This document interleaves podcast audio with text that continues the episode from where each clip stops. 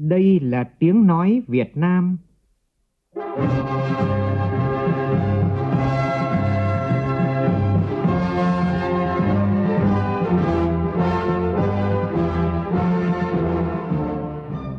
là tiếng nói Việt Nam, phát thanh từ Hà Nội, thủ đô nước Cộng hòa xã hội chủ nghĩa Việt Nam.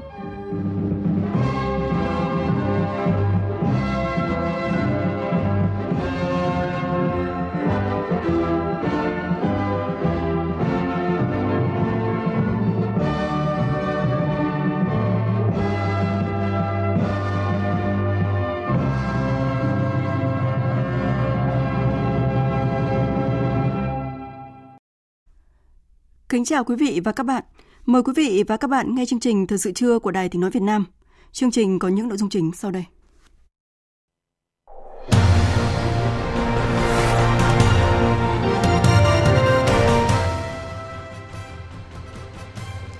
Thủ tướng Chính phủ Phạm Minh Chính chủ trì hội nghị thúc đẩy phát triển nhà ở xã hội cho công nhân, người thu nhập thấp. Liên đoàn Thương mại và Công nghiệp Việt Nam công bố báo cáo kinh tế thường niên vùng đồng bằng sông Cửu Long khu vực này đang đối diện với 11 thách thức về kinh tế, xã hội và môi trường. Kim ngạch xuất khẩu dệt may cán mốc 23 tỷ đô la Mỹ và hướng tới mục tiêu đạt giá trị xuất khẩu 43 tỷ đô la Mỹ trong năm nay.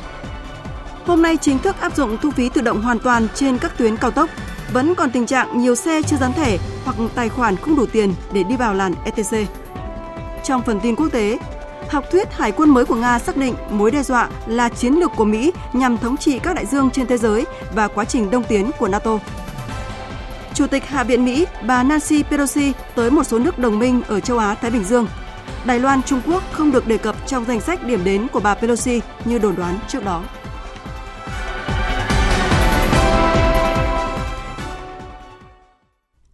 Bây giờ là nội dung chi tiết. Thưa quý vị và các bạn, sáng nay, Thủ tướng Chính phủ Phạm Minh Chính chủ trì hội nghị thúc đẩy phát triển nhà ở xã hội cho công nhân, người thu nhập thấp.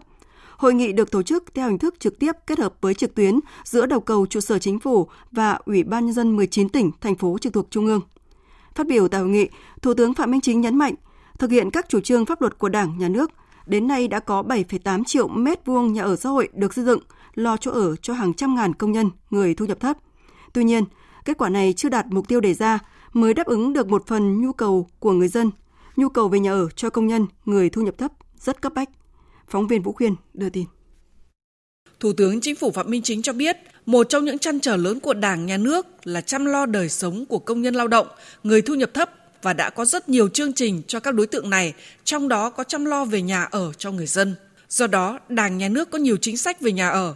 Đến nay, đã có 7,8 triệu mét vuông nhà ở xã hội được xây dựng, giúp lo chỗ ở cho hàng trăm ngàn công nhân người thu nhập thấp. Tuy nhiên, chưa đạt được mục tiêu đề ra mới đáp ứng một phần nhu cầu của người dân. Thủ tướng nhấn mạnh, nhu cầu về nhà ở cho công nhân, người lao động, người thu nhập thấp là rất cấp bách. Trong quá trình triển khai thực hiện các chính sách nhà ở về xã hội chưa đáp ứng được yêu cầu, đáp ứng được một phần nhỏ nhu cầu của công nhân lao động. Rồi nhu cầu nhà ở của công nhân lao động vẫn rất cấp bách. Thì vừa qua tôi có đi làm việc và có đến thăm một số nơi công nhân ở, nhất là các cái tỉnh có khu công nghiệp thì rất là vất vả, rất là chặt hẹp và tự phát nhiều hơn là có cái sự lãnh đạo chỉ đạo. Tất nhiên nói như vậy không phải là tất cả, nhưng ta thấy một cái bất cập. Các cháu, các anh chị em công nhân còn ở rất là khiêm tốn, nó chưa đáp ứng được yêu cầu cả về diện tích cả về không gian đặc biệt là về môi trường vệ sinh vì à, không được tổ chức một cách nó bài bản quy hoạch một cách nó căn cơ Thủ tướng mong muốn tại hội nghị này, lãnh đạo các bộ ngành địa phương, các tập đoàn kinh tế trong lĩnh vực đầu tư xây dựng cùng thảo luận nhận diện những kết quả, nhất là hạn chế khó khăn vướng mắc trong việc phát triển nhà ở xã hội, tìm ra các nguyên nhân, đề xuất các giải pháp để thúc đẩy phát triển nhà ở xã hội cho công nhân người thu nhập thấp. Báo cáo tại hội nghị, Bộ trưởng Xây dựng Nguyễn Thanh Nghị cho biết, Mục tiêu thời gian tới là phát triển nhà ở xã hội, nhà ở công nhân có giá phù hợp với khả năng chi trả của hộ gia đình có thu nhập trung bình, thu nhập thấp và của công nhân, người lao động trong khu công nghiệp, khu chế xuất. Theo đó, đến năm 2025, hoàn thành các dự án đã triển khai đầu tư xây dựng 156 dự án với quy mô 156.700 căn hộ và các dự án đang thực hiện thủ tục đầu tư 245 dự án với quy mô 300.000 căn hộ. Tiếp tục khởi công các dự án mới, đến năm 2030 hoàn thành đầu tư xây dựng 1 triệu căn hộ nhà ở xã hội, công nhân, khu công nghiệp. Sáng nay tại Hà Nội, Ban tuyên giáo Trung ương tổ chức cuộc gặp mặt và trao kỷ niệm trương nhân kỷ niệm 92 năm ngày truyền thống ngành tuyên giáo của Đảng. Dự buổi gặp mặt có Bí thư Trung Đảng, trưởng Ban tuyên giáo Trung ương Nguyễn Trọng Nghĩa. Chủ tịch nước Nguyễn Xuân Phúc gửi lãng hoa chúc mừng. Tin của phóng viên Nguyễn Hằng. Đồng chí Nguyễn Trọng Nghĩa nhấn mạnh, 92 năm qua, công tác tuyên giáo đã góp phần xây dựng nền tảng chính trị của chế độ, nền tảng tinh thần của xã hội, hoạch định hệ thống quan điểm lý luận, cương lĩnh, đường lối lãnh đạo đúng đắn của Đảng đối với sự nghiệp cách mạng Việt Nam. Tạo nên sức mạnh đoàn kết thống nhất của hệ thống tổ chức đảng từ trung ương tới cơ sở, củng cố bồi đắp niềm tin và mối quan hệ mật thiết giữa nhân dân với đảng, làm cho ý đảng quyện với lòng dân, trong niềm tự hào về chặng đường 92 năm qua, càng trân trọng quá khứ, chúng ta càng tin tưởng chắc chắn rằng ngành tuyên giáo và công tác tuyên giáo của Đảng sẽ tiếp tục đạt được những thành tựu và kết quả to lớn hơn nữa, đóng góp quan trọng vào sự phát triển chung của đất nước. Những truyền thống tốt đẹp và hành trang quý báu để ngành tuyên giáo của Đảng không ngừng đổi mới, sáng tạo, vượt qua những khó khăn, thách thức, vững bước đi lên, hoàn thành xuất sắc nhiệm vụ, xứng đáng với vai trò đi trước mở đường và phải có tầm nhìn vượt trước Hôm nay, Bí thư Trung ương Đảng, Tranh án Tòa án nhân dân tối cao Nguyễn Hòa Bình cùng đoàn công tác đã làm việc tại tỉnh Con Tum.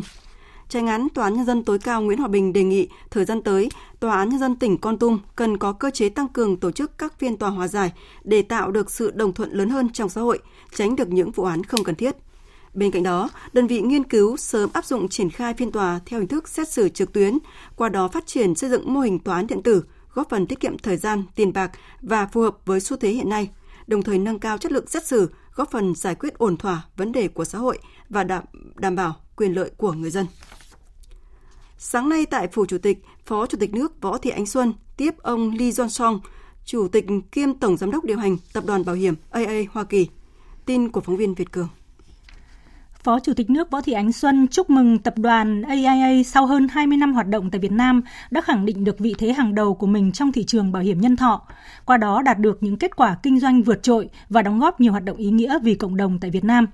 Phó Chủ tịch nước nhấn mạnh, Việt Nam coi khu vực có vốn nước ngoài là cấu phần quan trọng của nền kinh tế, khuyến khích doanh nghiệp nước ngoài đầu tư hơn nữa vào Việt Nam, đặc biệt trong lĩnh vực tài chính, Phó Chủ tịch nước đề nghị AIA chia sẻ kinh nghiệm không chỉ trong lĩnh vực bảo hiểm mà còn về kỹ năng quản lý đầu tư tài chính, kinh nghiệm ứng phó với thách thức từ khí hậu và các rủi ro khác để đảm bảo đầu tư và phát triển bền vững. Phó Chủ tịch nước cũng đề nghị AIA tiếp tục phát huy tinh thần trách nhiệm cộng đồng, tăng cường các hoạt động từ thiện, hỗ trợ cộng đồng, đặc biệt đối với trẻ em có hoàn cảnh khó khăn và các cộng đồng chịu tác động nặng nề từ đại dịch COVID-19. Ông Lee Jong Chung, cũng cho biết là tập đoàn AIA đang quan tâm đến hai lĩnh vực là logistics và chăm sóc y tế và Việt Nam là một thị trường quan trọng để tập đoàn thực hiện kế hoạch đầu tư của mình. Khẳng định tập đoàn AIA sẽ tiếp tục nỗ lực đóng góp cho sự phát triển của kinh tế xã hội Việt Nam và các hoạt động dự án vì cộng đồng tại Việt Nam. Ông Lee Jong Cheong bày tỏ tin tưởng Việt Nam sẽ phát triển thịnh vượng trong tương lai và tái khẳng định cam kết đóng góp lâu dài cho sự phát triển của Việt Nam. Thời sự VOV nhanh, tin cậy, hấp dẫn. Mời quý vị và các bạn nghe tiếp chương trình với những thông tin đáng chú ý khác. Áp lực lạm phát vẫn phụ thuộc vào diễn biến giá nguyên liệu, nhiên liệu, vật liệu, đặc biệt là mặt hàng xăng dầu hiện diễn biến khó lường nên cần theo dõi sát và nắm chắc tình hình để chủ động xử lý theo thẩm quyền, không được chủ quan lơ là, Nội dung này được nêu trong công điện của Thủ tướng Chính phủ về việc tăng cường các biện pháp quản lý, điều hành giá gửi các bộ trưởng và chủ tịch Ủy ban nhân dân các tỉnh, thành phố. Đối với các hàng hóa, dịch vụ thiết yếu chịu ảnh hưởng gián tiếp từ giá xăng dầu, có tác động đến chỉ số giá tiêu dùng và người dân doanh nghiệp. Thủ tướng yêu cầu theo dõi sát diễn biến giá cả, nắm bắt tình hình giá cả để có các biện pháp điều hành, bình ổn giá phù hợp, tăng cường kiểm tra, kiểm soát, kê khai, niêm yết giá, xử lý nghiêm các trường hợp lợi dụng để tăng giá bất hợp lý. Cụ thể, với giá lương thực thực phẩm, Thủ tướng yêu cầu đánh giá kỹ tình hình sản xuất, điều hòa cung cầu các mặt hàng phục vụ nhu cầu trong nước giữa các vùng, các địa phương và nhu cầu xuất khẩu để ổn định giá cả thị trường. Với mặt hàng thịt lợn, thức ăn chăn nuôi, tiếp tục tập trung thúc đẩy sản xuất chăn nuôi, tái đàn, chế biến, điều hòa và đảm bảo nguồn cung để bình ổn giá thịt lợn, thực hiện công tác phòng chống dịch tăng cường giả soát giá thuốc, vật tư y tế kê khai theo quy định, theo dõi sát sao tình hình dịch bệnh để đảm bảo cung ứng đủ thuốc và vật tư y tế với giá hợp lý phục vụ nhu cầu khám bệnh, chữa bệnh và phòng chống dịch bệnh. Với sách giáo khoa, cần tiếp tục tiếp nhận, giả soát, kê khai giá theo quy định của pháp luật.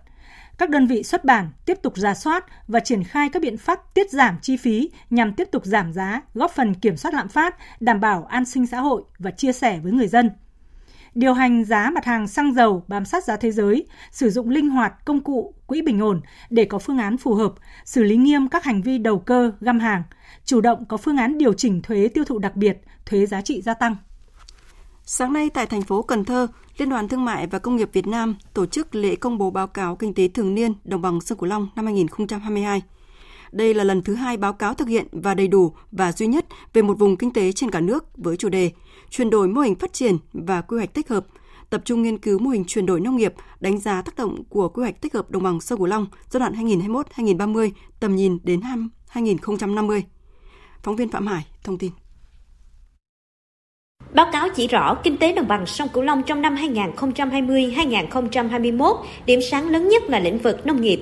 Bất chấp dịch bệnh trong năm 2021, khu vực nông nghiệp vùng đồng bằng sông Cửu Long vẫn tăng trưởng mạnh 3,4%, cao hơn so với mặt bằng chung của cả nước. Xuất khẩu nông thủy sản vùng đồng bằng sông Cửu Long đóng vai trò then chốt trong việc duy trì thặng dư thương mại cho Việt Nam. Báo cáo cũng chỉ ra đồng bằng sông Cửu Long đang đứng trước thử thách của ba vòng xoáy.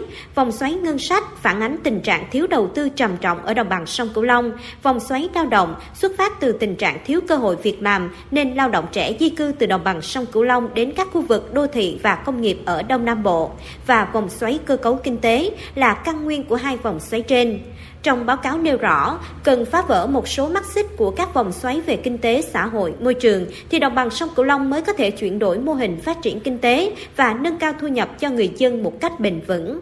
Ông Nguyễn Phương Lam, Giám đốc Liên đoàn Thương mại và Công nghiệp Việt Nam chi nhánh Cần Thơ thông tin, báo cáo cũng chỉ ra vùng đồng bằng sông Cửu Long phải đối diện 11 thách thức lớn nằm ở ba phương diện kinh tế, xã hội và môi trường. Cái vòng xoáy về ngân sách được đầu tư tốt hơn thì chúng ta sẽ cải thiện được về hạ tầng. Và khi có hạ tầng tốt thì sẽ thu hút đầu tư. Và như vậy thì người dân sẽ không phải di cư và thu nhập của người dân tăng lên.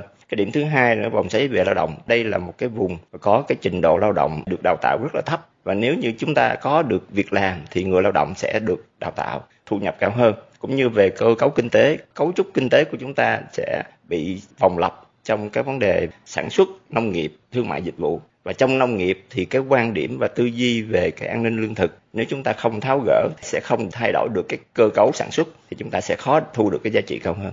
Ông Phạm Tấn Công, Chủ tịch Liên đoàn Thương mại và Công nghiệp Việt Nam cho rằng báo cáo kinh tế thường niên đồng bằng sông Cửu Long năm 2022 VCCI muốn gửi đến thông điệp đồng bằng sông Cửu Long đang đứng trước cơ hội lớn để thay đổi, hãy nắm bắt cơ hội, hợp tác để phát triển nhanh nhưng phải bền vững. Ngày hôm nay, cả thế giới đang được khuyến nghị chuyển đổi số. Nhưng với vùng đồng bằng sông Cửu Long, chúng tôi khuyến nghị chuyển đổi nông nghiệp phải là một ưu tiên và quan tâm hàng đầu trong khu vực. Nội hàm của chuyển đổi nông nghiệp rất rộng lớn, trong đó cần lưu ý đặc biệt đến chuyển đổi cơ cấu sản phẩm sang phân khúc giá trị cao, chuyển đổi phương thức tổ chức sản xuất, chuyển đổi cách thức chế biến, lưu thông, phân phối ra thị trường. Bên cạnh đó, cần đầu tư để gỡ nút thắt về hạ tầng giao thông và logistics đang cản trở sự phát triển của mọi ngành kinh tế trong vùng. Cùng với lễ công bố báo cáo kinh tế thường niên đồng bằng sông Cửu Long năm 2022, chiều cùng ngày VCCI sẽ tổ chức hội thảo chính sách phát triển đồng bằng sông Cửu Long nhìn từ quy hoạch tích hợp. Hội thảo nhằm ghi nhận các ý kiến trao đổi của các nhà quản lý, chuyên gia, cộng đồng doanh nghiệp và các tổ chức quốc tế xoay quanh những kết quả nghiên cứu từ báo cáo thường niên và những vấn đề đang diễn ra ở đồng bằng sông Cửu Long để khuyến nghị đồng bằng sông Cửu Long phát triển bền vững trong thời gian tới. Thông tin đáng chú ý trong lĩnh vực xuất khẩu dệt may. Kim ngạch xuất khẩu dệt may từ đầu năm đến nay đã chạm mốc 23 tỷ đô la Mỹ, tăng 17,7% so với cùng kỳ năm ngoái. Năm nay toàn ngành dệt may đặt mục tiêu đạt giá trị xuất khẩu 43 tỷ đô la Mỹ. Tuy nhiên, thách thức lớn của ngành là biến động về nhân lực và cạnh tranh về giá thành. Trước khó khăn này, nhiều doanh nghiệp ở thành phố Hồ Chí Minh đã đẩy mạnh chuyển đổi số để giảm lao động và tăng năng suất lao động. Phóng viên Lệ Hằng thường trú tại thành phố Hồ Chí Minh đề cập vấn đề này. Trước đây, công ty cổ phần may Hòa Bình có gần 1.500 lao động. Mỗi năm đến dịp lễ Tết là doanh nghiệp rất lo về biến động lao động, nhưng nay thì doanh nghiệp đã có thể chủ động được sản xuất. Đó là nhờ sau 3 năm chuyển đổi số, doanh nghiệp này đã giảm hơn 40% lao động, nhưng năng suất tăng khoảng 15%, giảm được nhiều chi phí sản xuất. Khi lao động giảm, khoản tiền lương này doanh nghiệp dùng tăng lương cho người lao động đang làm việc. Ông Nguyễn Chi Phương, Chủ tịch Hội đồng Quản trị Công ty Cổ phần May Hòa Bình cho biết, truyền sẽ có hai cái ờ, computer. Một cái là do truyền trưởng nắm đánh số về mặt uh, số lượng năng suất. Cuối truyền sẽ có một cái computer của KCS người ta kiểm hàng người ta bấm vào đấy người ta kích vào đấy. Mình mã hóa tất cả các cái chi tiết và mã hóa bằng số hết. Khi sai cái mã nào thì người KCS chỉ việc bấm vào đó thôi. Thì người ta kiểm tra cái mã đó người ta biết ngay là ai. Còn cái người bấm vào cái số thì chỉ biết cái số thôi chứ không biết là ai may. Không thể thiên vị người may được không phải sau dịch bệnh thì nhiều doanh nghiệp dệt may mới chuyển đổi số, mà quá trình này đã được thực hiện trước đó. Cụ thể như Tập đoàn Dệt may Việt Nam Vinatech trước đó đã đẩy mạnh chuyển đổi số nhiều nhà máy doanh nghiệp ở thành phố Hồ Chí Minh. Ông Phạm Xuân Trình, Giám đốc điều hành Tập đoàn Dệt may Việt Nam Vinatech cho biết, Chúng tôi đã xây dựng một cái hệ thống chuyển đổi số, dùng chung một cái phần mềm và tập đoàn cũng dùng cái chương trình này để quản trị tất cả các cái doanh nghiệp ở trong cái hệ thống của tập đoàn và chúng tôi có thể kiểm soát trực tuyến về năng suất, về lao động và xử lý hàng tồn kho cũng như là giá trị hàng hóa ở trên tất cả thị trường để giúp cho các doanh nghiệp có thể giải quyết một cách nhanh chóng vấn đề hoạt động của doanh nghiệp mình. Theo khảo sát của Hiệp hội Dệt may Việt Nam Vitat thì có hơn 80% doanh nghiệp trong ngành dệt may mong muốn chuyển đổi số để tăng hiệu suất làm việc và giảm chi phí quản lý. Tuy nhiên, không phải doanh nghiệp nào cũng đủ nguồn lực để chuyển đổi, nhất là doanh nghiệp nhỏ vì khó khăn về vốn và nhân lực. Việc chuyển đổi đòi hỏi thiết bị, máy móc của các dây chuyền sản xuất phải đồng bộ, tương thích hệ thống phần mềm quản trị. Trước khó khăn này, Hiệp hội Dịch may Việt Nam Vitat cũng đã kết nối với các công ty cung cấp các phần mềm giải pháp quản trị để có thể hỗ trợ hướng dẫn, tập huấn và xây dựng những gói phần mềm phù hợp với doanh nghiệp nhỏ. Bà Nguyễn Thị Tuyết Mai, Phó Tổng Thư ký, trưởng văn phòng đại diện Vitat tại thành phố Hồ Chí Minh cho biết thêm để hỗ trợ. Họ chúng tôi hợp tác với hiệp hội cho thuê tài chính tôi ví dụ vậy. À, có cái dự án mà dự án đó chuyển đổi xanh hay là chuyển đổi số mà khả thi, thì chúng tôi cũng sẽ làm việc với bên ngân hàng để có cái, họ duyệt được cái dự án đó thì phụ cho thuê tài chính cũng của các cái ngân hàng thôi. Họ sẽ mua cái máy đó về để ở cái doanh nghiệp đó. Và doanh nghiệp đó giống như thuê lại cái máy và có thể trả tiền theo tháng sau hơn 2 năm bị ảnh hưởng bởi dịch COVID-19, sáng nay, huyện Nam Trà My, tỉnh Quảng Nam mở cửa trở lại phiên chợ Sâm Ngọc Linh. Cùng với phiên chợ truyền thống trên thực địa, đây cũng là lần đầu tiên phiên chợ Sâm Ngọc Linh được tổ chức trên không gian mạng. Tin của phóng viên Đài Tiếng nói Việt Nam thường trú tại miền Trung. Hoạt động này nằm trong khuôn khổ lễ hội Sâm Ngọc Linh lần thứ tư diễn ra từ ngày 1 tháng 8 đến ngày 3 tháng 8 đây là lần đầu tiên huyện Nam Trà My tổ chức phiên chợ sâm ngọc linh trên không gian mạng tại địa chỉ https 2 2 sâm ngọc linh cơ quan vn với các phân khu trưng bày triển lãm sự kiện được số hóa với quy mô hơn 60 doanh nghiệp tham gia triển lãm về hình ảnh, video về sâm ngọc linh. Lễ hội Sâm Ngọc Linh lần thứ tư năm 2022 với nhiều hoạt động như phiên chợ Sâm Ngọc Linh, hội trại khát vọng tuổi trẻ, hội thi sâm đẹp, tổ chức các trò chơi dân gian, hội thi cồng chiên trước biểu tượng Sâm Ngọc Linh, Lễ hội dự kiến đón khoảng 10.000 lượt du khách đến tham quan. Ông Nguyễn Thế Phước, Phó Chủ tịch Ủy ban Nhân dân huyện Nam Trà My, tỉnh Quảng Nam cho biết, đến nay huyện đã tổ chức hơn 40 phiên chợ sâm ngọc linh. Qua mỗi phiên chợ, người trồng sâm thu về hàng trăm tỷ đồng từ bán sâm ngọc linh. Phiên chợ là dịp để tuyên truyền, kêu gọi cộng đồng chung tay bảo tồn và phát triển nguồn gen đặc hữu quý hiếm sâm ngọc linh, đồng thời xúc tiến thương mại, quảng bá thương hiệu quốc bảo sâm ngọc linh vươn ra thị trường thế giới. Kỳ vọng của Nam Trà My đó là một cái lễ hội mang đậm nét bản sắc, quảng bá được hình ảnh. Cái logo của chúng tôi là Ngọc Linh mời gọi, thì mời gọi tất cả mọi người trong nước và thế giới đều hướng về Nam, Nam Trà My, hướng về Ngọc Linh. Thị trường thương mại điện tử Việt Nam được dự báo có thể đạt 39 tỷ đô Mỹ vào năm 2025, đưa Việt Nam trở thành nền kinh tế có thị trường thương mại điện tử đứng thứ ba trong khu vực ASEAN. Đây là thông tin đáng chú ý tại hội thảo khoa học quốc tế thuế đối với thương mại điện tử và dịch vụ số xuyên biên giới, kinh nghiệm quốc tế và thực tiễn Việt Nam. Sự kiện do Viện Chiến lược và Chính sách Tài chính phối hợp với Tổng cục Thuế vừa tổ chức. Tại hội thảo, các chuyên gia cho rằng tiềm năng thương mại điện tử rất lớn trên thế giới và Việt Nam. Để tăng cường hiệu quả quản lý thuế trong lĩnh vực này, Trong chính sách thuế giá trị gia tăng, cần quy định vai trò của các nền tảng số, chợ điện tử trong khai nộp thuế của các thương nhân hoạt động trên các nền tảng này. Đồng thời, cần áp dụng thống nhất thuế suất thuế giá trị gia tăng với nhà cung cấp nước ngoài, bãi bỏ việc miễn thuế với hàng hóa có giá trị thấp. Ông Đặng Ngọc Minh, Phó Tổng cục trưởng Tổng cục Thuế cho biết, trên cơ sở thông tin quản lý, thời điểm hiện nay tại Việt Nam có 139 đơn vị chủ sở hữu sàn giao dịch thương mại điện tử. Mới đây, Bộ Tài chính đã chính thức khai trương cổng thông tin điện tử dành cho nhà cung cấp nước ngoài nhằm hiện đại hóa công tác quản lý thuế. Sau hơn 3 tháng triển khai, đã có 26 nhà cung cấp nước ngoài lớn như Microsoft, Facebook, Netflix, Samsung, TikTok, eBay đã đăng thuế đã đăng thuế, kê khai thuế và nộp thuế với tổng số thuế khoảng 20 triệu đô la Mỹ. Như vậy, Việt Nam đã trở thành một trong bốn nước đầu tiên trong khu vực Đông Nam Á thành công trong việc khẳng định quyền quản lý thuế của quốc gia đối với doanh nghiệp nước ngoài kinh doanh, nhà cung cấp nước ngoài kinh doanh dựa trên nền tảng số và các dịch vụ khác không có cơ sở kinh doanh cố định tại Việt Nam. Thưa quý vị và các bạn, hôm nay là ngày đầu tiên vận hành thu phí không dừng trên tất cả các tuyến cao tốc trên cả nước. Trong buổi sáng đầu tiên, tình hình giao thông tại các trạm thu phí diễn ra ổn định. Tuy nhiên, tại một số tuyến, nhiều xe vẫn chưa dán thẻ thu phí không dừng nên vẫn thu phí theo hình thức thủ công. Trên tuyến cao tốc Đà Nẵng Quảng Ngãi còn xảy ra tình trạng một số xe đã có thẻ nhưng tài khoản không còn tiền hoặc tài khoản tài khoản có tiền nhưng máy ở trạm BOT không nhận diện. Phản ánh của phóng viên Thành Long thường trú tại miền Trung.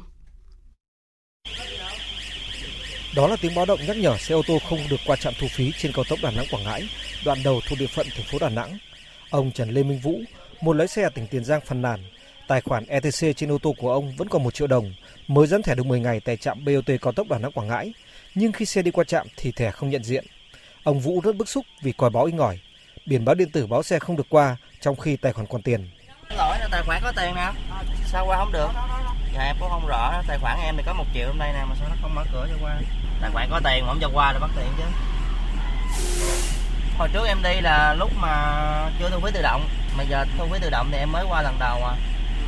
Hầu hết người điều khiển phương tiện đã nắm được quy định phải dán thẻ ETC, thực hiện quy trình thu phí không dừng khi qua trạm BOT.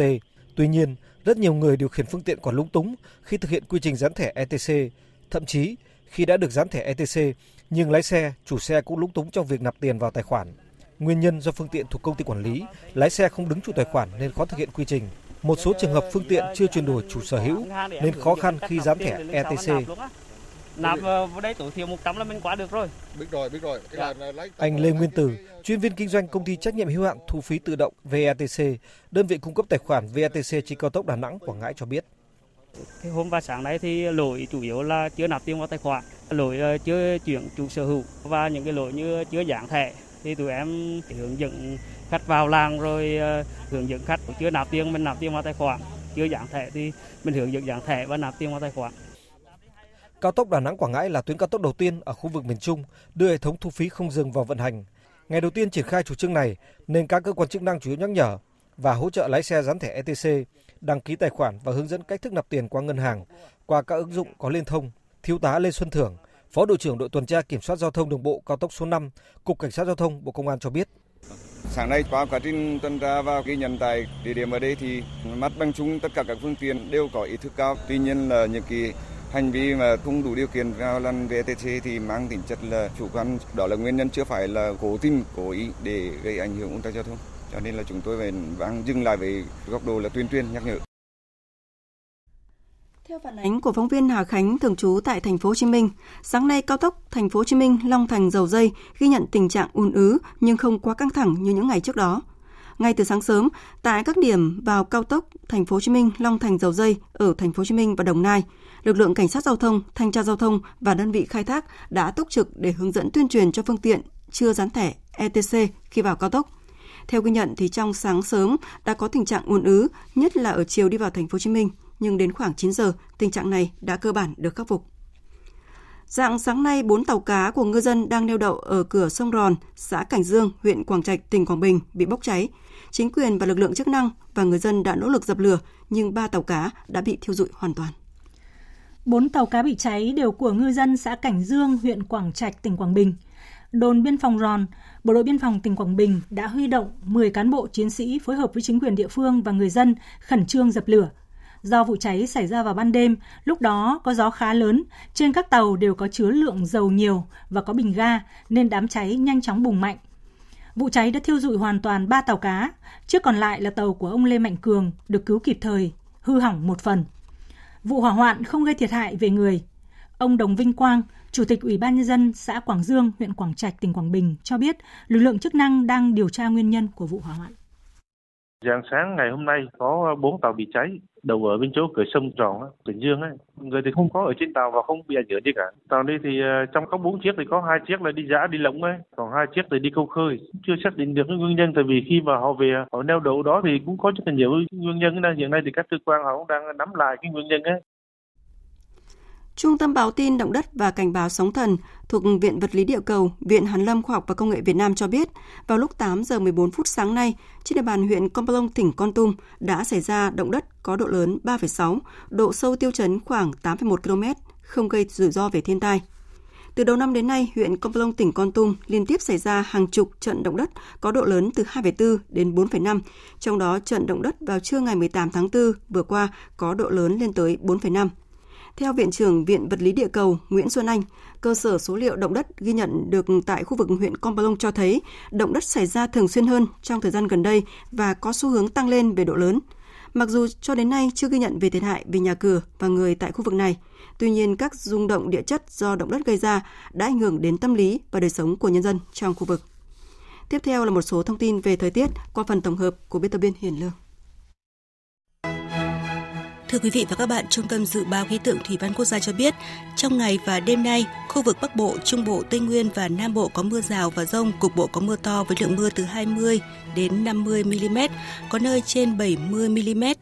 Dự báo mưa rông ở khu vực Trung và Nam Trung Bộ, Tây Nguyên và Nam Bộ còn có khả năng kéo dài trong nhiều ngày tới và thời gian mưa tập trung vào chiều tối và tối. Nguy cơ xảy ra lũ quét, sạt lở đất tại các tỉnh vùng núi và ngập úng tại các khu vực trũng thấp Nhiệt độ tại một số nơi trên cả nước ngày hôm nay như sau. Khu vực Bắc Bộ trong đó có thủ đô Hà Nội từ 24 đến 34 độ, các tỉnh miền Trung từ 24 cho đến 35 độ, khu vực Tây Nguyên và Nam Bộ từ 20 đến 34 độ.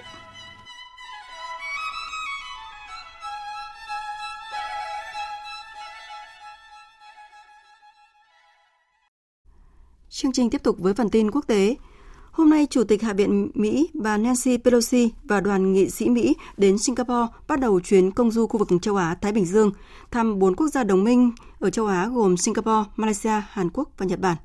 Như vậy, Đài Loan Trung Quốc không được đề cập trong danh sách điểm đến của bà Pelosi như những đồn đoán trước đó. Vậy thông điệp đằng sau quyết định bỏ ngỏ điểm đến Đài Loan của Chủ tịch Hạ viện Mỹ là gì? Biên tập viên Thiều Dương tổng hợp thông tin. Chuyến thăm châu Á của Chủ tịch Hạ viện Mỹ Pelosi được dư luận quốc tế đặc biệt quan tâm khi có thông tin rằng Đài Loan sẽ là một trong những điểm dừng chân của bà Pelosi. Tuy nhiên, thông báo mới nhất về chuyến công du châu Á, văn phòng Chủ tịch Hạ viện Mỹ đã không đề cập Đài Loan. Động thái này cho thấy cả Mỹ và Trung Quốc đang kiểm soát những rủi ro phát sinh liên quan đến Đài Loan cũng như mối quan hệ cạnh tranh giữa hai cường quốc. Trong suốt tuần qua, Trung Quốc đã thực hiện những động thái mạnh mẽ, thể hiện quan điểm về vấn đề Đài Loan.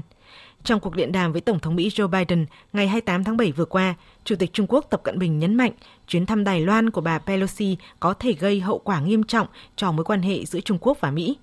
Ngay sau đó, Trung Quốc tập trận bắn đạn thật ở ngoài khơi tỉnh Phúc Kiến, cách bờ biển Đài Loan 120 km. Trong cuộc họp của Liên Hợp Quốc về xung đột Ukraine, Phó Đại sứ Trung Quốc tại Liên Hợp Quốc, Cảnh sảng cũng cảnh báo trong khi một số quốc gia liên tục nhấn mạnh nguyên tắc chủ quyền đối với vấn đề Ukraine, nhưng không ngừng thách thức chủ quyền của Trung Quốc đối với Đài Loan, thậm chí cố tình tạo ra căng thẳng ở eo biển Đài Loan. Trung Quốc kiên quyết và cứng rắn như một tảng đá trong ý chí bảo vệ chủ quyền quốc gia. Trong khi đó, chuyến thăm Đài Loan của Chủ tịch Hạ viện Mỹ Nancy Pelosi nếu xảy ra mang nhiều tính biểu tượng hơn những lợi ích cụ thể. Thư ký báo chí Nhà Trắng Karim Jean-Pierre khẳng định Tôi sẽ nhắc lại, không có thay đổi về chính sách. Uh, về Đài Loan, uh, Tổng thống Mỹ đã nhấn mạnh rằng chính sách của Mỹ không thay đổi. Mỹ phản đối mạnh mẽ những nỗ lực đơn phương nhằm thay đổi hiện trạng hoặc làm suy yếu hòa bình. Chúng tôi rất rõ ràng về điều này và không có sự thay đổi trong chính sách. Vì vậy, Mỹ sẽ không muốn chuyến thăm Đài Loan khiến hòn đảo này trở thành điểm xung đột trong quan hệ Mỹ và Trung Quốc và chắc chắn các bên đều không muốn rủi ro đối đầu vượt ra ngoài tầm kiểm soát. Vì vậy, không ngạc nhiên khi điểm đến Đài Loan được bỏ ngỏ trong thông cáo báo chí về chuyến thăm châu Á của Chủ tịch Hạ viện Mỹ Pelosi. Nhân dịp kỷ niệm ngày thành lập Hải quân Nga, Hôm qua, Tổng thống Nga Putin đã ký sắc lệnh phê chuẩn học thuyết hải quân mới, trong đó xác định mối đe dọa chính đối với Nga là chiến lược của Mỹ nhằm thống trị các đại dương trên thế giới và quá trình đông tiến của Tổ chức Hiệp ước Bắc Đại Tây Dương NATO do Mỹ dẫn dắt. Tổng hợp của biên tập viên Đình Nam. Sau 7 năm, Nga tiếp tục sửa đổi học thuyết hải quân để phù hợp với tình hình mới và văn bản mới nhất vừa được Tổng thống Nga Putin ký thông qua dày 55 trang. Trong học thuyết hải quân mới, Nga xác định những thách thức và mối đe dọa chính đối với an ninh quốc gia và sự phát triển bền vững của Liên bang Nga chính là lộ trình chiến lược của Mỹ đối với sự thống trị ở đại dương thế giới, bao gồm cả những tiến trình liên quan đến việc sử dụng thông tin liên lạc vận tải và các nguồn năng lượng của đại dương. Ngoài ra, các mối đe dọa đối với Nga còn bao gồm việc nâng cấp các cơ sở hạ tầng quân sự của NATO đến biên giới của Nga và kích hoạt các cuộc tập trận của liên minh trên vùng biển tiếp giáp với lãnh thổ của nước này. Trong bài phát biểu tại lễ duyệt binh hải quân ở Saint Petersburg sau khi ký thông qua học thuyết hải quân mới, Tổng thống Nga đã vạch rõ những ưu tiên đối với một số vùng biển chiến lược, khẳng định lực lượng hải quân Nga có thể phản ứng nhanh trước bất kỳ sự xâm phạm chủ quyền và sự tự do nào. Chúng ta sẽ bảo vệ vững chắc đất nước bằng mọi cách, Điều quan trọng ở đây là năng lực của lực lượng hải quân chúng ta. Lực lượng này có thể phản ứng với tốc độ cực nhanh đối với tất cả những ai xâm phạm chủ quyền và tự do của chúng ta, hoàn thành xuất sắc các nhiệm vụ chiến lược trên biên giới của đất nước cũng như bất kỳ khu vực nào trên đại dương thế giới. Đồng thời, luôn sẵn sàng cao độ cho các hoạt động tích cực của các lực lượng và phương tiện ven biển, trên mặt đất, trên không, dưới tàu ngầm. Liên quan đến các hệ thống tên lửa siêu thanh giai cần tiên tiến bất khả chiến bại, lực lượng hải quân sẽ sớm nhận được trong những tháng tới. Giới phân tích cho rằng, việc đưa ra học thuyết hải quân mới chỉ rõ Mỹ và NATO là các mối đe dọa. Nga đã có màn đáp trả đối với khái niệm chiến lược mới của NATO công bố mới đây, vốn coi Nga là mối đe dọa trực tiếp và nghiêm trọng nhất. Lãnh đạo chính quyền quân sự tại Myanmar đã quyết định gia hạn tình trạng khẩn cấp tại nước này thêm 6 tháng nhằm chuẩn bị cho cuộc tổng tuyển cử sẽ diễn ra trong thời gian tới. Các thành viên Hội đồng Quốc phòng và An ninh Quốc gia đã nhất trí ủng hộ đề xuất kéo dài lệnh trừng phạt lệnh tình trạng khẩn cấp. Theo đó, tình trạng khẩn cấp có thể được ban bố tối đa không quá 2 năm. Lần tuyên bố đầu tiên kéo dài một năm và thêm hai lần gia hạn, mỗi lần 6 tháng. Chính quyền quân sự tại Myanmar lần đầu tiên ban bố tình trạng khẩn cấp sau khi nắm quyền từ chính phủ của bà San Suu Kyi hồi tháng 2 năm ngoái. Về tình hình tại Sri Lanka, Tổng thống Sri Lanka Wickremesinghe cho biết bất ổn xã hội diễn ra tại nước này đang khiến thỏa thuận cứu trợ với Quỹ tiền tệ quốc tế IMF bị chế hẹn – Ông Wickremesinghe cũng thúc giục các đảng phái chính trị trong nước hãy cùng ngồi lại đàm phán để tìm ra các giải pháp lâu dài cho những vấn đề mà Sri Lanka đang phải đối mặt. Tân Tổng thống Sri Lanka cho rằng không nên đổ lỗi cho cựu Tổng thống Gotabaya Rajapakse về cuộc khủng hoảng kinh tế. Thay vào đó, ông khẳng định các đảng phái nên tìm ra cách để giúp đất nước trả nợ và thoát khỏi khủng hoảng kinh tế. Ông cũng cho biết một thỏa thuận với IMF sẽ không giải quyết được toàn bộ các vấn đề của Sri Lanka. Ông Wickremesinghe cho rằng khó có thể đạt được thỏa thuận với IMF trước cuối tháng 8. Thỏa thuận này sẽ là cơ sở để các quốc gia khác cân nhắc đưa ra các khoản hỗ trợ tài chính với đảo quốc Nam Á này. Sri Lanka hiện đang trải qua cuộc khủng hoảng kinh tế trầm trọng nhất kể từ khi giành được độc lập. Kinh tế suy giảm nhanh do khan hiếm các nguyên liệu đầu vào cho sản xuất cũng như các hàng hóa thiết yếu. Đồng nội tệ rupe của nước này đã mất giá 80% kể từ tháng 3 năm nay, cùng với việc cạn kiệt dự trữ ngoại hối khiến cho Sri Lanka không thể đáp ứng các nghĩa vụ nợ quốc tế. Iran vừa tuyên bố sẵn sàng quay lại đàm phán để đáp lại đề xuất của châu Âu về việc hồi sinh thỏa thuận hạt nhân. Tuyên bố của quan chức Iran được đưa ra sau tuyên bố của đại diện cấp cao phụ trách chính sách đối ngoại của Liên minh châu Âu Joseph Borrell vào tuần trước rằng ông đã gửi cho Iran và Mỹ một văn bản dự thảo thỏa thuận mới nhằm phá vỡ thế bế tắc trong các cuộc đàm phán về thỏa thuận hạt nhân. Phóng viên Tuấn Nguyễn theo dõi khu vực Trung Đông thông tin.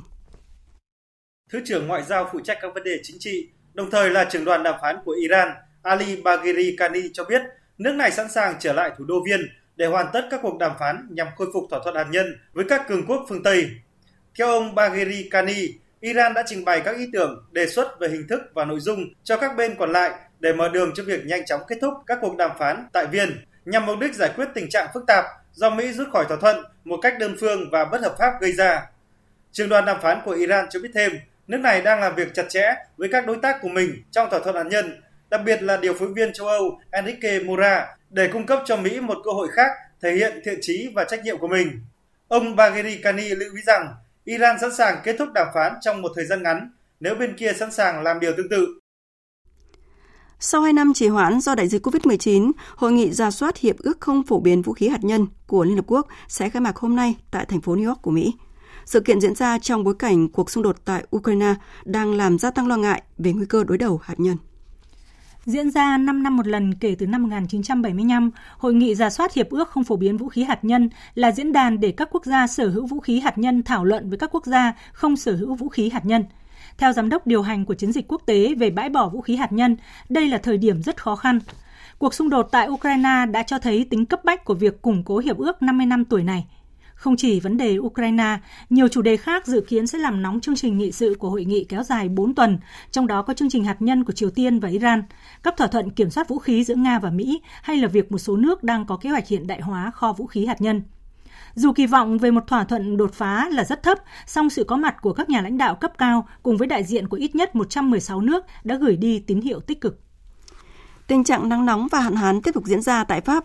Hôm nay, Pháp sẽ bước vào đợt nắng nóng mới, có thể đẩy nền nhiệt tại các tỉnh thành phố phía Nam tăng cao từ 10 đến 15 độ C so với thông thường.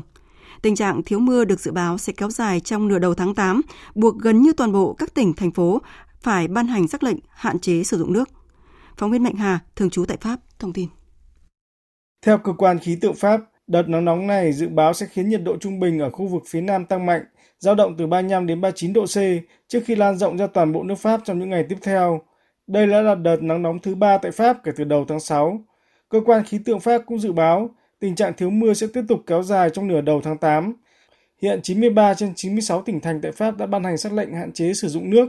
Riêng tại vùng Pays de la Loire ở phía Tây, một nửa số địa phương đã được đặt trong tình trạng khủng hoảng. Tình trạng hạn hán cũng đang để lại những tác động rõ rệt đối với hệ sinh thái và ngành trồng trọt của Pháp. Một số vùng rừng ở phía Bắc đã ghi nhận tình trạng cây rụng lá sớm để hạn chế sự mất nước trong khi mùa thu còn chưa tới. Sản lượng ngô và hướng dương đang vào mùa vụ năm nay cũng được dự báo sẽ suy giảm, ảnh hưởng tới nguồn thức ăn chăn nuôi. Các cảnh báo về nguy cơ hỏa hoạn, cháy rừng cũng đã được tăng cường. Theo Giám đốc Trung tâm Thời tiết AGES, ông Patrick Maglia, sự biến đổi khí hậu đang gây ra tình trạng thời tiết bất thường tại Pháp. Thông thường, nhiệt độ trung bình trong tháng 7 và tháng 8 trong năm ở phía Bắc chỉ vào khoảng 23 độ C, trong khi ở phía Nam là khoảng 26 độ hoặc cùng lắm là 28 độ. Tuy nhiên, thực tế thì nhiệt độ đo được hiện nay đôi khi cao hơn từ 10 đến 15 độ so với thường lệ. Đây thực sự là điều bất thường. Tại Mỹ, cháy rừng ở phía bắc bang California vẫn tiếp tục lan nhanh và chưa thể kiểm soát. Hơn 2.000 cư dân đã buộc phải sơ tán, trong khi nhiều nhà cửa và cơ sở hạ tầng trọng yếu bị phá hủy. Đám cháy rừng bùng phát ngày 29 tháng 7 đến nay đã thiêu dụi hơn 20.600 hecta. Đây là vụ cháy rừng nghiêm trọng nhất ở bang California trong năm nay.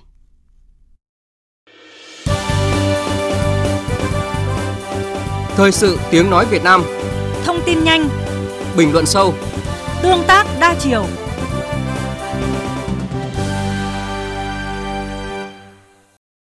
Thưa quý vị và các bạn, Liên hoan phát thanh toàn quốc lần thứ 15 có sự tham gia của 86 đơn vị, trong đó 63 đài phát thanh truyền hình các địa phương. Với 5 tác phẩm lọt vào vòng trung khảo, đến với Liên hoan phát thanh lần này, các phóng viên, biên tập viên Đài Phát thanh Truyền hình Hải Phòng mong muốn được trao đổi, học hỏi thêm những xu hướng mới, sáng tạo của báo chí hiện đại để phục vụ công chúng tốt hơn. Ghi nhận của phóng viên Thanh Nga, thường trú tại khu vực Đông Bắc. Với chủ đề Linh hoạt chuyển đổi, thích ứng vượt lên, các tác phẩm dự liên hoan của Đài Phát thanh Truyền hình Hải Phòng đều chú trọng khai thác lợi thế đa nền tảng và ứng dụng công nghệ để truyền tải nội dung tác phẩm sao cho sinh động hấp dẫn. Phóng viên Thanh Huyền, tác giả tác phẩm Gỡ điểm nghẽn trong chuyển đổi số, dự Liên hoan phát thanh toàn quốc 2022 chia sẻ. Có rất nhiều yếu tố để dẫn đến việc là chuyển đổi số. Khi chuyển sang giai đoạn bình thường mới thì đã dường như là có vẻ chững lại so với cái giai đoạn Covid-19 thì à, chúng tôi cũng đã đi à, tìm nguyên nhân, đi tìm những điểm nghẽn, những cái nút thắt trong thực tế cuộc sống trên cơ sở đó thì phản ánh và cũng mạnh dạn đề xuất ra một cái giải pháp để có thể thúc đẩy nhanh cái quá trình chuyển đổi số. Thời gian và Hữu Quỳnh xin được gửi lời chào tới quý vị thính giả đang lắng nghe chương trình Hải Phòng Cà phê sáng. Chương trình của chúng tôi đang được phát uh, trực tiếp trên uh, fanpage Hải Phòng Cà phê sáng FM 102,2 MHz. Công nghệ số và đa nền tảng đã được các phóng viên, biên tập viên của Đài Phát thanh Truyền hình Hải Phòng ứng dụng từ khá lâu nhằm sản xuất các chương trình phát thanh sinh động hấp dẫn, dễ dàng tiếp cận và tương tác với khán thính giả. Nhiều chương trình của đài như Hải Phòng cà phê sáng, một giờ với Hải Phòng, điểm hẹn chiều nay, hẹn hò bí mật được phát sóng trực tiếp và live stream trên các nền tảng mạng xã hội.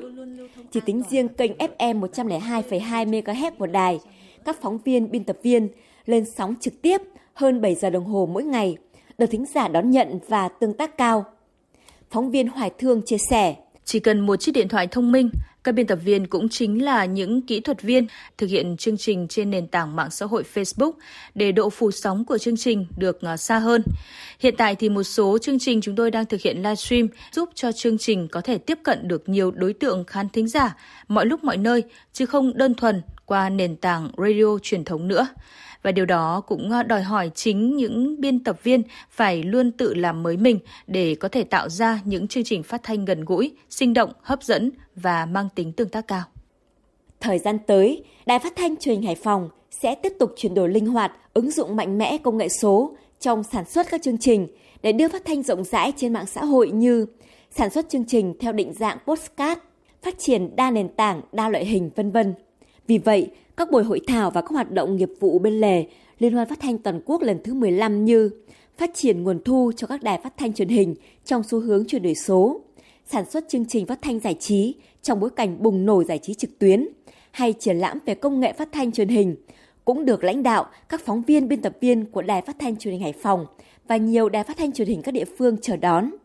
Bà Lưu Thị Thanh Hà, Phó Giám đốc Đài Phát thanh Truyền hình Hải Phòng cho biết. Hiện nay cũng có những chênh lệch rất lớn giữa các đài phát thanh truyền hình trong cả nước về chuyển đổi số. Câu chuyện chuyển đổi số chúng ta nói rất nhiều, nhưng mà hầu như là các đài hiện nay còn đang ở cái giai đoạn mò mẫm, tự tìm hiểu. Cho nên chúng tôi rất cần một cái sự định hướng, một cái quy chuẩn chung để các đài có thể căn cứ vào đấy rút ra được những cái cần phải thực hiện trong lộ trình phát triển của mình thì chúng tôi cũng rất là kỳ vọng trong liên hoan lần này thì chúng tôi được trao đổi và được tiếp cận với những cái vấn đề mới trong sản xuất chương trình phát thanh đa nền tảng. Rất nhiều tình yêu với nghề báo nói, những tâm huyết với các chương trình phát thanh, những mong muốn được học hỏi, được đổi mới sáng tạo để phục vụ khán thính giả tốt hơn, đáp ứng yêu cầu phát triển trong kỷ nguyên số, được gửi vào Liên hoan phát thanh toàn quốc lần thứ 15, Ngày hội của những người làm báo phát thanh. Quý vị và các bạn đang nghe chương trình Thật sự trưa của Đài Tiếng Nói Việt Nam. Chương trình tiếp tục với trang tin đầu tư tài chính và bản tin thể thao. Trang tin đầu tư tài chính. Thưa quý vị và các bạn, phiên giao dịch sáng nay, công ty vàng bạc đá quý Sài Gòn đang niêm yết giá vàng SJC mua vào ở mức 66 triệu 300 nghìn đồng một lượng, bán ra là 67 triệu 300 nghìn đồng một lượng, tăng 600 nghìn đồng mỗi lượng so với phiên giao dịch ngày 30 tháng 7. Sáng nay, công ty vàng bạc đá quý Bảo Tín Minh Châu niêm yết giá vàng ở mức mua vào là 52 triệu 590 nghìn đồng và bán ra 53 triệu 340 nghìn đồng một lượng. Giá vàng giao ngay trên sàn Kitco niêm yết ở mức 1.765 đô la Mỹ một ounce. Sáng nay, Ngân hàng Nhà nước công bố tỷ giá trung tâm của đồng Việt Nam với đô la Mỹ ở mức 23.161 đồng đổi 1 đô la Mỹ, giảm 15 đồng so với phiên cuối tuần trước. Với biên độ cộng trừ 3%, tỷ giá trần mà các ngân hàng áp dụng hôm nay là 23.856 đồng 1 đô la Mỹ và tỷ giá sàn là 22.466 đồng 1 đô la Mỹ. Từ hôm nay, mùng 1 tháng 8, khách hàng rút toàn bộ tiền gửi trước hạn sẽ nhận được mức lãi suất bằng mức lãi suất tiền gửi không kỳ hạn thấp nhất theo đối tượng khách hàng hoặc theo loại đồng tiền đã gửi. Cụ thể, Thông tư 04 năm 2022 có hiệu lực từ ngày hôm nay đã điều chỉnh nhiều quy định liên quan đến việc áp dụng lãi suất rút trước hạn tiền gửi tại tổ chức tín dụng chi nhánh ngân hàng nước ngoài so với trước đây nhằm đảm bảo quyền lợi cho người gửi tiền. Như vậy, theo quy định mới, cách tính lãi khi rút trước hạn một phần khoản tiền gửi sẽ giúp người gửi tiền có lợi hơn. Theo Ủy ban Nhân dân tỉnh Bình Dương, Giai đoạn 2016-2021, tỉnh này đã xử phạt và tham mưu xử phạt 57 trường hợp sử dụng đất sai mục đích với tổng số tiền phạt hơn 2 tỷ đồng. Các trường hợp Ủy ban Nhân dân tỉnh Bình Dương ra quyết định xử phạt và tham mưu xử phạt hầu hết là doanh nghiệp thực hiện các dự án bất động sản vi phạm trong quản lý, sử dụng đất đai như không sử dụng đất trong thời gian dài gây lãng phí tài nguyên và môi trường, không lập thủ tục về đất đai, không thực hiện nghĩa vụ tài chính theo quy định, Chuyển sang thông tin diễn biến trên thị trường chứng khoán, bước vào phiên sáng nay, thị trường tăng điểm với nhiều nhóm ngành ngay từ đầu phiên, vượt mốc 1.215 điểm. Dù vậy, VN Index vẫn trong giai đoạn thăm dò. Một số nhà đầu tư nghiêng về kịch bản thị trường đã tạo đáy và bước vào xu hướng tăng mới. Kết thúc phiên giao dịch sáng nay, VN Index tăng 13,29 điểm, đạt 1.219,62 điểm. HNX Index tăng 3,08 điểm, đạt 291,69 điểm. Đầu tư tài chính biến cơ hội thành hiện thực. Đầu tư tài chính biến cơ hội thành hiện thực. Thưa quý vị và các bạn, dự án đường vành đai 3 thành phố Hồ Chí Minh đang trong giai đoạn gấp rút triển khai sau khi được Quốc hội thông qua chủ trương đầu tư. Với một dự án có quy mô lớn trải dài qua 4 tỉnh thành thì việc làm sao để triển khai đồng bộ là hết sức quan trọng để dự án có thể hoàn thành đúng thời hạn. Nhóm phóng viên thường trú tại thành phố Hồ Chí Minh thông tin. Dự án vành đai 3 thành phố Hồ Chí Minh được Quốc hội thông qua chủ trương đầu tư bằng nghị quyết số 57 ngày 16 tháng 6 2022. Dự án có tổng chiều dài hơn 76 km, đi qua thành phố Hồ Chí Minh, Bình Dương, Đồng Nai và Long An. Tổng mức đầu tư giai đoạn 1 dự kiến là 75.378 tỷ đồng. Tổng kinh phí giải phóng mặt bằng là 41.589 tỷ đồng. Đây là dự án mang tầm quốc gia, được kỳ vọng là động lực thúc đẩy vùng Đông Nam Bộ phát triển mạnh mẽ hơn nữa trong thời gian tới. Theo Chủ tịch Ủy ban Nhân dân thành phố Hồ Chí Minh Văn Văn Mãi, dù khối lượng công việc lớn, nhưng với việc xây dựng các kế hoạch cụ thể, quy chế phối hợp rõ ràng, đồng bộ và cả kinh nghiệm của mình, thành phố sẽ làm tốt vai trò nhạc trưởng. Cái việc mà phải phối hợp nhiều địa phương với khối lượng công việc lớn trong khoảng thời gian ngắn thì rõ ràng là nó cũng có những cái khó khăn nhưng với cái trách nhiệm mà cũng có cái kinh nghiệm trong thời gian vừa qua thì thành phố Hồ Chí Minh sẽ làm tốt cái việc này để đảm bảo đồng bộ việc khởi công vào tháng 6 2023, Bình Dương cũng đặc biệt chú trọng và đẩy nhanh tiến độ giải phóng mặt bằng. Trong đó đã thành lập 6 tổ chỉ đạo để kiểm tra đôn đốc toàn diện việc triển khai dự án, đảm bảo đúng quy định pháp luật. Nhờ làm tốt công tác tuyên truyền nên tại các địa phương có tuyến đường đi qua là thành phố Thủ Dầu Một, thành phố Thuận An, thành phố Dĩ An, người dân rất đồng thuận. Các địa phương này đang chờ bàn giao mốc ngoài thực địa để thống kê cụ thể số trường hợp bị ảnh hưởng, tiến đến việc đền bù, hỗ trợ tái định cư. Ông Võ Anh Tuấn, Phó Chủ tịch Ủy ban Nhân dân thành phố Dĩ An cho biết, qua kiểm đếm sơ bộ, thành phố có 150 cá nhân tổ chức bị ảnh hưởng. Thành phố đã chuẩn bị khu tái định cư ở phường Đông Hòa với cơ sở hạ tầng hoàn thiện gần quốc lộ 1K để hỗ trợ chỗ ở cho người dân, đảm bảo nơi ở mới tốt hơn nơi ở cũ chấp hành sự chỉ đạo của tỉnh á, Di An đã trong cái tâm thế hết sức sẵn sàng để bắt tay vào thực hiện nhiệm vụ. Khi mà được bàn giao mốc về thực địa thì chúng tôi sẽ triển khai các bước theo quy trình và tinh thần là cố gắng là chậm nhất là đến tháng 5 2023 thì có thể là đạt được cái chỉ tiêu là bàn giao được 70% mặt bằng sạch à, để khi không dự án. Dự án vành đai 3 thành phố Hồ Chí Minh được đánh giá sẽ giúp cho hạ tầng giao thông tại khu vực Đông Nam Bộ và vùng kinh tế trọng điểm phía Nam được cải thiện đáng kể, qua đó sẽ góp phần đưa kinh tế thành phố Hồ Chí Minh cũng như các địa phương trong vùng cất cánh.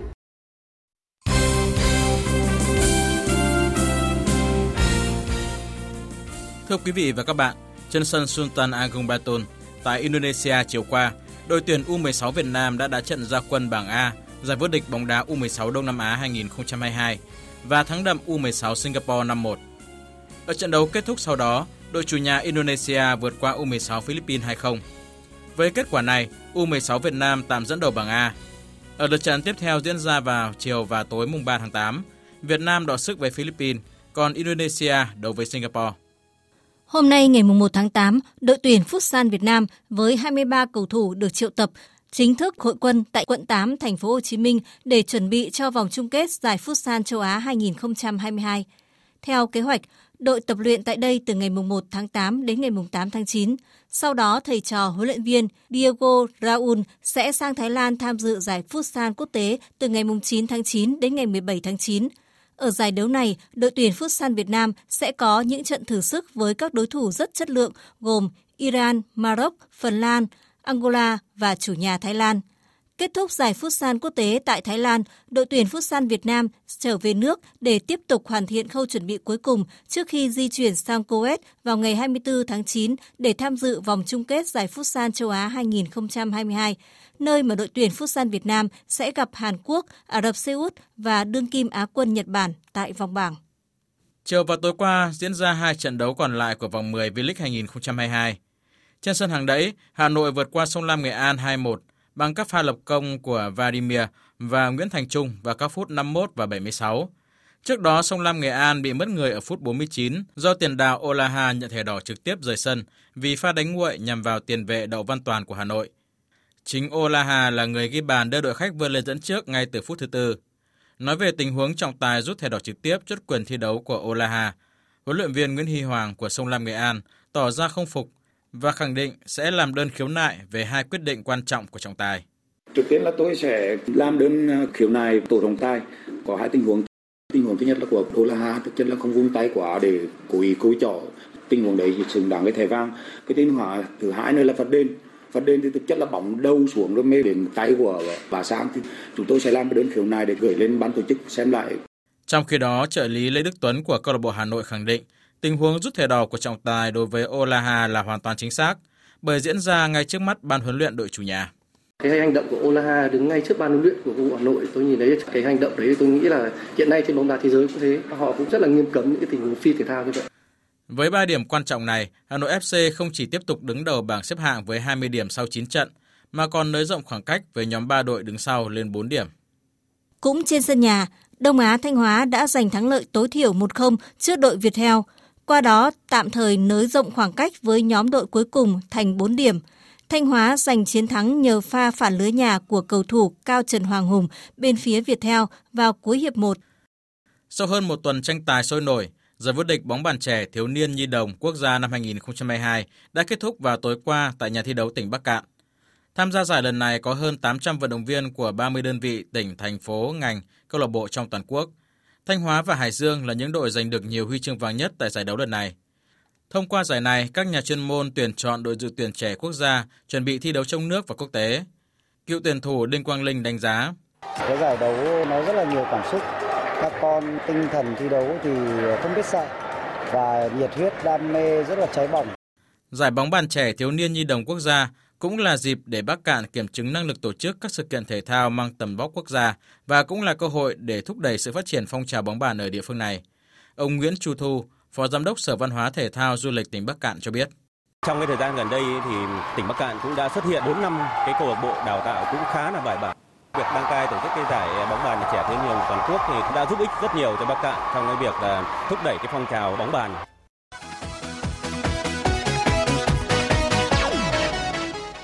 Trên sân Blue Pill ở Tel Aviv, Israel, dạng sáng nay ngày 1 tháng 8, câu lạc bộ Paris Saint-Germain đã đánh bại Năng 4-0 để giành siêu cúp Pháp 2022. Trong chiến thắng của đội đương kim vô địch Ligue 1 thì Neymar lập cú đúp. Trước đó, Messi là người mở tỷ số, còn Sergio Ramos ghi bàn thứ ba. Đây là danh hiệu siêu cúp Pháp lần thứ 11 trong lịch sử của câu lạc bộ Paris Saint-Germain.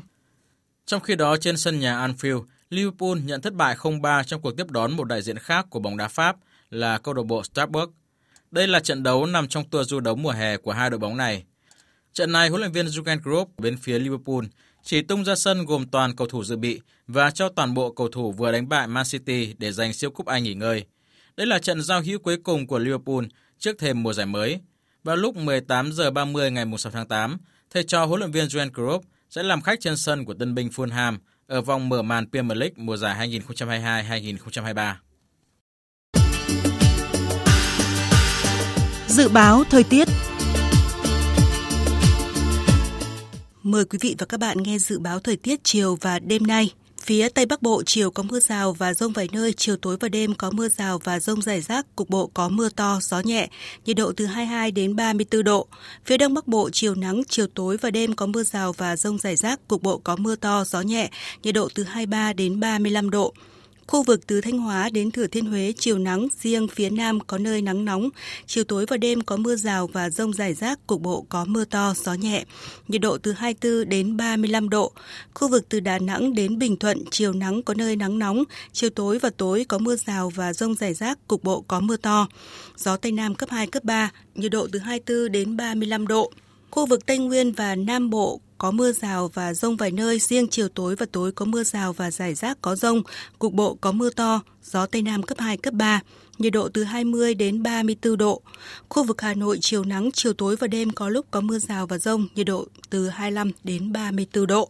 Dự báo thời tiết biển, vùng biển Bắc và Nam Vịnh Bắc Bộ, vùng biển từ Quảng Trị đến Quảng Ngãi, khu vực Bắc Biển Đông, khu vực quần đảo Trường Sa thuộc tỉnh Khánh Hòa, khu vực quần đảo Hoàng Sa thuộc thành phố Đà Nẵng có mưa rào và rông vài nơi, tầm nhìn xa trên 10 km, gió Đông Nam đến Nam cấp 3, cấp 4. Vùng biển từ Bình Định đến Ninh Thuận có mưa rào rải rác và có nơi có rông tầm nhìn xa trên 10 km giảm xuống từ 4 đến 10 km trong mưa, gió Nam đến Tây Nam cấp 4. Vùng biển từ Bình Thuận đến Cà Mau có mưa rào và rông rải rác tầm nhìn xa trên 10 km, giảm xuống từ 4 đến 10 km trong mưa, gió Tây Nam cấp 4, cấp 5. Vùng biển từ Cà Mau đến Kiên Giang có mưa rào và rông rải rác, tầm nhìn xa trên 10 km, giảm xuống từ 4 đến 10 km trong mưa, gió Tây Nam cấp 3, cấp 4. Khu vực giữa Biển Đông có mưa rào và rông rải rác, tầm nhìn xa trên 10 km, giảm xuống từ 4 đến 10 km trong mưa, gió Nam đến Tây Nam cấp 4, cấp 5. Khu vực Nam Biển Đông có mưa rào và rông rải rác, tầm nhìn xa trên 10 km, giảm xuống từ 4 đến 10 km trong mưa, gió nhẹ. Khu vực Vịnh Thái Lan có mưa rào và rông rải rác, tầm nhìn xa trên 10 km, giảm xuống từ 4 đến 10 km trong mưa, gió Tây đến Tây Nam cấp 3, cấp 4. Vừa rồi là thông tin dự báo thời tiết. Trước khi kết thúc chương trình, chúng tôi tóm lược những tin chính vừa phát.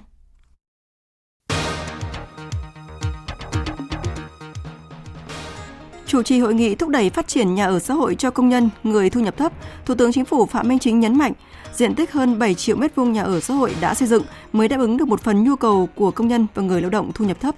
Thủ tướng mong muốn tại hội nghị này, lãnh đạo các bộ ngành, địa phương, các tập đoàn kinh tế trong lĩnh vực đầu tư xây dựng cùng thảo luận nhận diện những kết quả, nhất là hạn chế, khó khăn, vướng mắc trong phát triển nhà ở xã hội, tìm ra nguyên nhân, đề xuất các giải pháp để thúc đẩy phát triển nhà ở xã hội cho công nhân, người thu nhập thấp. Liên đoàn Thương mại và Công nghiệp Việt Nam sáng nay công bố báo cáo kinh tế thường niên vùng đồng bằng sông Cửu Long. Báo cáo cho thấy khu vực này đang đối diện với 11 thách thức về kinh tế, xã hội và môi trường. Hôm nay chính thức áp dụng thu phí tự động hoàn toàn trên các tuyến cao tốc, vẫn còn tình trạng nhiều xe chưa dán thẻ hoặc tài khoản không đủ tiền đi vào làn ETC.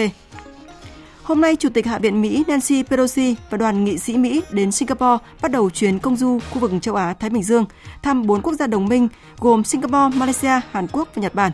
Như vậy, Đài Loan không được đề cập trong danh sách điểm đến của bà Pelosi như đồn đoán trước đó. Thông điệp quyết định bỏ ngỏ điểm đến Đài Loan của Chủ tịch Hạ viện Mỹ cho thấy không muốn chuyến thăm Đài Loan khiến hòn đảo này trở thành điểm xung đột trong quan hệ Mỹ và Trung Quốc. Nhân dịp kỷ niệm ngày thành lập Hải quân Nga, Tổng thống Nga Putin đã ký sắc lệnh phê chuẩn học thuyết Hải quân mới, trong đó xác định mối đe dọa chính đối với Nga là chiến lược của Mỹ nhằm thống trị các đại dương trên thế giới và quá trình đông tiến của Tổ chức Hiệp ước Bắc Đại Tây Dương NATO do Mỹ dẫn dắt. Tới đây chúng tôi kết thúc chương trình Thật sự trưa của Đài Tiếng Nói Việt Nam. Chương trình do các biên tập viên Minh Châu, Hùng Cường, Thu Hòa và Nga thực hiện với sự tham gia của kết tập viên Nguyễn Mến, chịu trách nhiệm nội dung Hoàng Trung Dũng. Cảm ơn quý vị và các bạn đã quan tâm lắng nghe.